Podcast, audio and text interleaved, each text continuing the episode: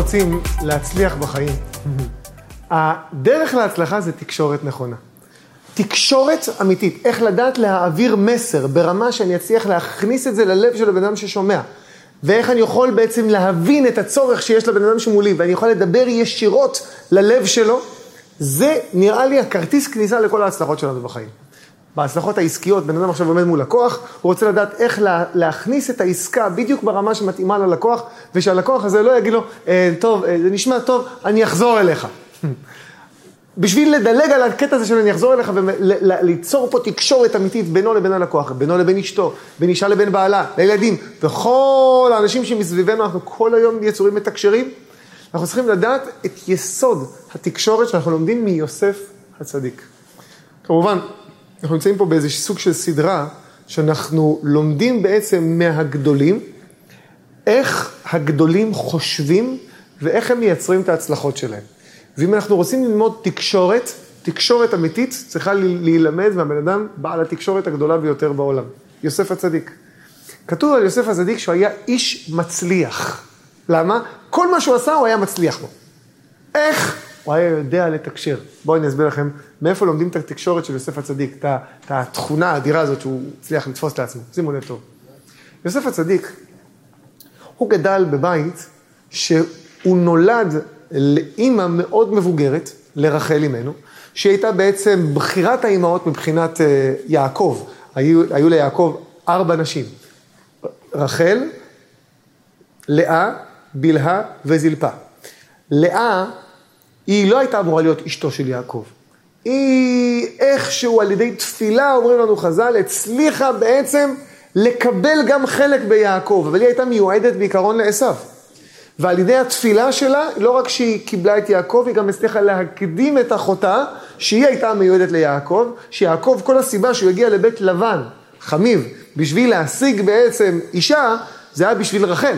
הוא בא ללבן ואמר לו, אני רוצה לעבוד ברחל בתך הקטנה. אבל רחל לא הצליחה להיפקד, אחרי שלאה הביאה שישה ילדים, בלהה שתי ילדים, זלפה שתי ילדים, רק אז רחל מביאה את הבן הראשון שלה. מי? יוסף. למה היא קוראת לו יוסף? יוסף לי השם בן נוסף, בן אחר. רוצה עוד, עוד ילד.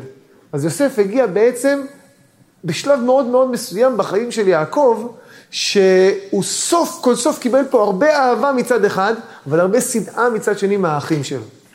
עכשיו תבינו את החיים שהוא עובר. ברגע שהוא מגיע לגיל שמונה בערך, אימא שלו נפטרת. אז הוא הופך להיות יתום מאימא. עכשיו, כל האחים שלו לבינתיים מאוד uh, שמחים כי יש להם אימהות. ואבא שלו מנסה להיות גם אבא שלו וגם אימא שלו. אז הוא משקיע בו הרבה. והאחים עוד יותר ככה מתרחקים ממנו. עכשיו, שלא תבינו לא נכון.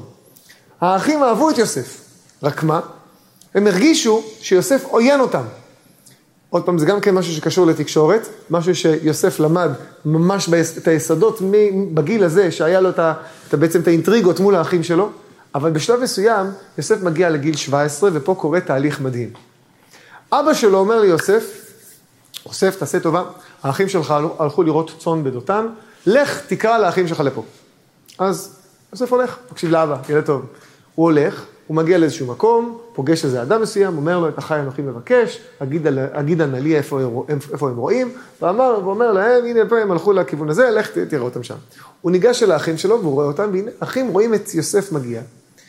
וכמובן אנחנו מדברים פה, כמובן צריך לעשות איזו הקדמה קטנה, יוסף חלם חלומות שהאחים פירשו לו את החלומות בזה, באופן כזה שהם אמרו לו שהם הולכים להשתחוות לו בזמן שהוא עתיד להיות שליט ועריץ עליהם.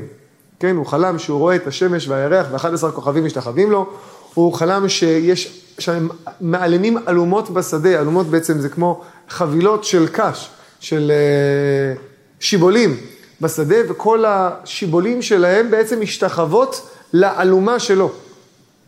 אז הם אמרו לו, אתה הולך, המשול תמשול עלינו, אם הולך תמלוך עלינו, אה, אם המשול תמשול בנו. אומר, אומרים לו בעצם, אתה הולך להיות מלך עלינו?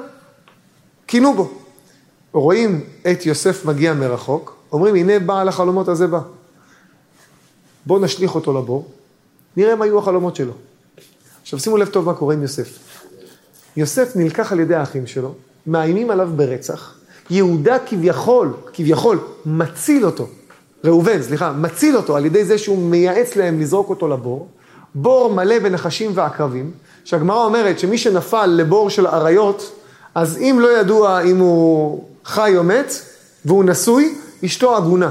למה? כי יכול להיות שהאריות היו שבעים באותו זמן, לא רצו לאכול, התחשבו בו, יכול להיות שהוא עדיין חי. צריך ראייה שהוא מת בשביל שאשתו תוכל להתחתן למישהו אחר, אם לא, היא עגונה, ועגונה בעצם זה אשת איש, שאנחנו לא יודעים איפה נמצא בעלה, והיא לא יכולה להתחתן למישהו אחר, כי אם היא מתחתן למישהו אחר, זה אשת איש שהתחתנה עם מישהו, ואז ממילא כל הילדים ממזרים.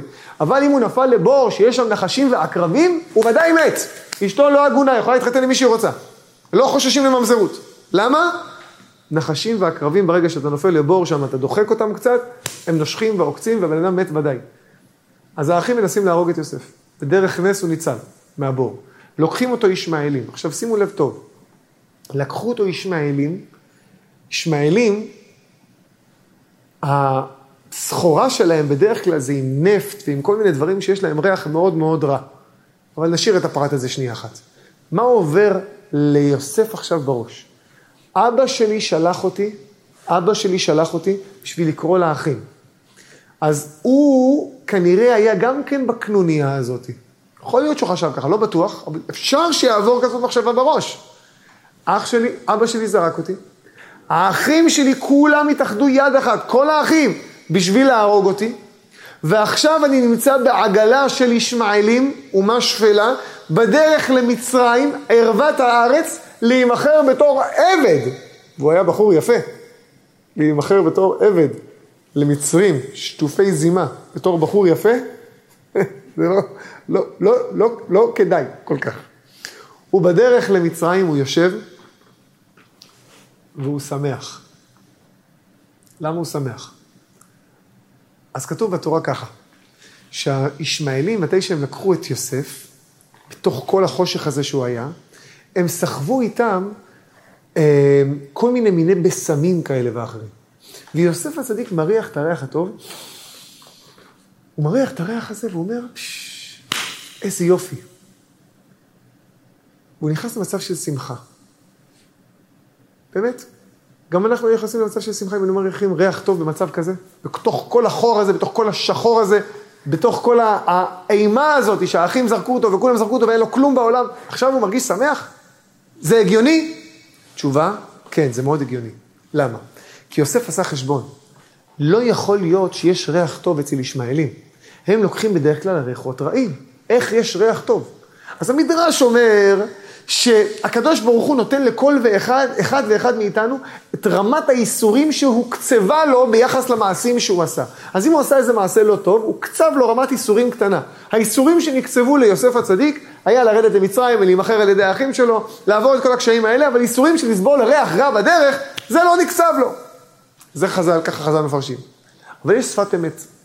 שפת אמת אומר שיוסף הצדיק הריח את הריח הטוב, והוא הבין שהקדוש ברוך הוא מדבר איתו, ואומר לו, אני נמצא איתך. הוא מריח את הריח הטוב, והוא מבין, הקדוש ברוך הוא עשה לי פה השגחה פרטית, אתה מדבר אליי. מה אתה אומר לי בעצם? אתה אומר לי, אני איתך. אתה הולך עכשיו למקום כביכול שהוא נראה לא טוב, אבל תדע לך, אני הולך יחד איתך. מה הגדולה של יוסף הצדיק מבחינת תקשורת? אנחנו רגילים לשמוע אנשים שמדברים איתנו בשפה שלנו. מה זאת אומרת בשפה שלנו? בשפה שאנחנו מרגישים, מבינים, רוצים להבין ומנסים להבין ורוצים שידברו איתנו בצורה הזאת. שהקדוש ברוך הוא ניגש ליעקב אבינו, ליעקב, אבא של יוסף, שהוא היה גדול מאוד. הוא עדיין דיבר איתו בשפה שיעקב הבין. אמר לו, אל תירא מרדה מצרימה, אנוכי ארד עמך מצרימה, ואנוכי ההלכה גם עלו. הקדוש ברוך הוא מדבר איתו במילים שיעקב מבין. אבל כשהוא בא ליוסף, הוא לא מדבר איתו בשפה שיוסף מבין. הוא מדבר איתו בשפה של הקדוש ברוך הוא מדבר בה, שהיא על ידי צירופי מקרים. ויוסף, שהוא אומן בלהבין בתקשורת, הוא רואה, הוא מריח את הריח הזה והוא אומר, הופה, יש פה מילים שבורא עולם מדבר איתי, בשפה שלו, על ידי צירופי מקרים. הוא נותן לי פה ריח טוב בשביל להגיד לי, אני איתך. הוא מבין את השפה.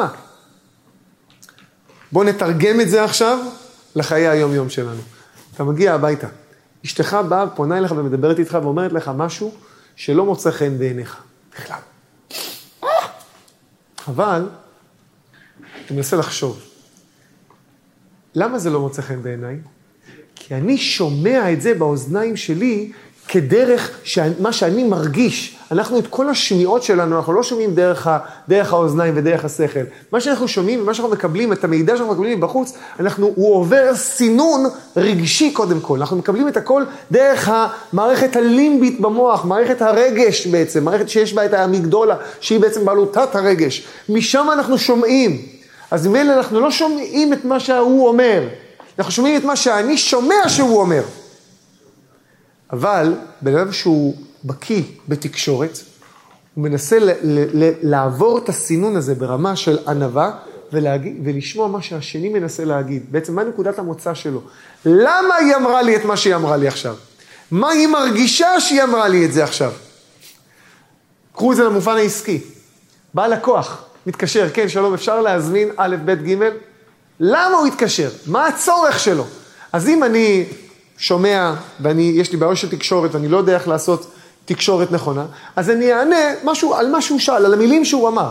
למה? כי זה מה שאני שמעתי, זה מה שאני הבנתי, זה מה שאלת, זה מה שאני עונה. אדם שהוא אומן בתקשורת, הוא לא עונה על מה ששואלים אותו, אלא הוא שואל שאלות מנחות נוספות בשביל להבין באמת מאיזה מקום מגיע השואל. שזה באמת היסוד של תקשורת. זה דרך אגב, סיבה שרבנים גדולים הם אנשים שיודעים לענות על שאלות, אבל לא רק על שאלות, אלא יודעים לענות על שאלות של השואל. שואלים אותו מאיפה הוא מגיע. היה פעם סיפור על אחד מגדולי ישראל, שהוא ישב, היה לו חדרון קטן בבית המדרש, איפה שהם היו לומדים, ותמיד היו אנשים נכנסים ושואלים שאלות שם. אז יום אחד הגיע איזה עגלון אחד. עגלון זה בן אדם שהיה ככה כמו נהג מונית, טקסי, כן, אבל זה, היה עם חמורים. הוא נכנס לתוך בית המדרש, והוא אומר, יש לי שאלה לשאול. אני כהן, אני יכול לקחת גרושה? מה השאלה? ברור שלא. בטוח שלא? אומרים לו, מה זאת אומרת? מה השאלה בכלל? ברור שלא. כהן אסור בגרושה. מה זה? זה, טוב, זה פסוק מפורש בתורה. כהן אסור בגרושה. כל ככה אמרו לו כל בית המדרש. אז הוא אומר, טוב, תודה רבה שאמרתם לי שאסור לקחת גרושה. הלך. יצא הרב מהחדר, שאל, מי, מי היה פה? אמרו לו איזה עגלון, שאל שאלה שטותית, אפילו לא, החלטנו לא להכניס אותה אפילו אליך, כי חבל, כולם פה יודעים את זה, אפילו הילד שלי פה בן שמונה גם כן ענה לו על זה, הוא אמר, זה פסוק מפורש. מה הוא שאל? הוא שאל האם הוא, הוא כהן, האם מותר לו לקחת גרושה. מבין איזה שאלה שטותית, ילד קטן יודע. הרב שואל אותם, תגידו, מה, מה העיסוק שלו, מה, במה הוא התעסק? לא, הוא עגלון, למה? ככה נראה לפחות לפי הלבוש שלו. אמר להם, לכו תקראו לו מיד, תקראו לו מיד. רצו מהר לקרוא לו. הכניסו אותו לבפנים, ואמר לו הרב, זה בסדר, אתה יכול לקחת גרושה, הכל בסדר. אמרו לו, מה זאת אומרת? למה הרב? אבל אה, הוא כהן, אסור לו. כן, אסור לו לקחת גרושה להתחתן איתה. אבל הוא בתור עגלון לא שאל אם הוא יכול להתחתן איתה. הוא שאל אם הוא יכול לקחת אותה להגיע למקום שהוא צריך, הוא היה נהג טקסי. זה מה שהוא בסך הכל שאל. להבין מאיפה השאלה מגיעה, זה הרבה יותר חשוב מאשר להבין את השאלה. להבין מאיפה השאלה מגיעה, מי השואל? ככה גם כשאנחנו מדברים עם הילדים שלנו, הרבה פעמים אנחנו מרגישים שהילדים שלנו מתחצפים אלינו. אבל אם אנחנו נבין רגע אחת, מי מדבר פה? מדבר פה ילד, בן 4, 5, 8, 10, שיש לו חוויה אחרת לגמרי מהחוויה שלנו. הוא חווה את העולם בצורה אחרת, הוא מבין את העולם בצורה אחרת. הוא חווה חוויות ב- ב- בלימודים שלו, בגן, בבית ספר. הוא מגיע עם כל מיני רגשות הביתה, והוא מדבר, אנחנו חושבים שהוא מדבר במקום של חצוף שמזלזל בנו, כי אנחנו מקשיבים לפי מה שאנחנו שומעים ולא לפי מה שהוא אומר. אנחנו ננסה להבין מאיפה הוא מגיע, אומרים שזה הרבה פעמים, זה בכלל לא חוצפה. זה היסוד של התקשורת שאנחנו לומדים מיוסף הצדיק. וככה גם אנחנו יכולים לשמוע את הקדוש ברוך הוא, איך שהוא מדבר, איך שהאישה שלנו מדברת, איך שבעלך מדבר, איך שהילדים שלנו מדברים, איך שהלקוחות, איך שהכל, על זה עובד עולם התקשורת. מה הוא אומר, ולא מה אני שומע. תודה רבה.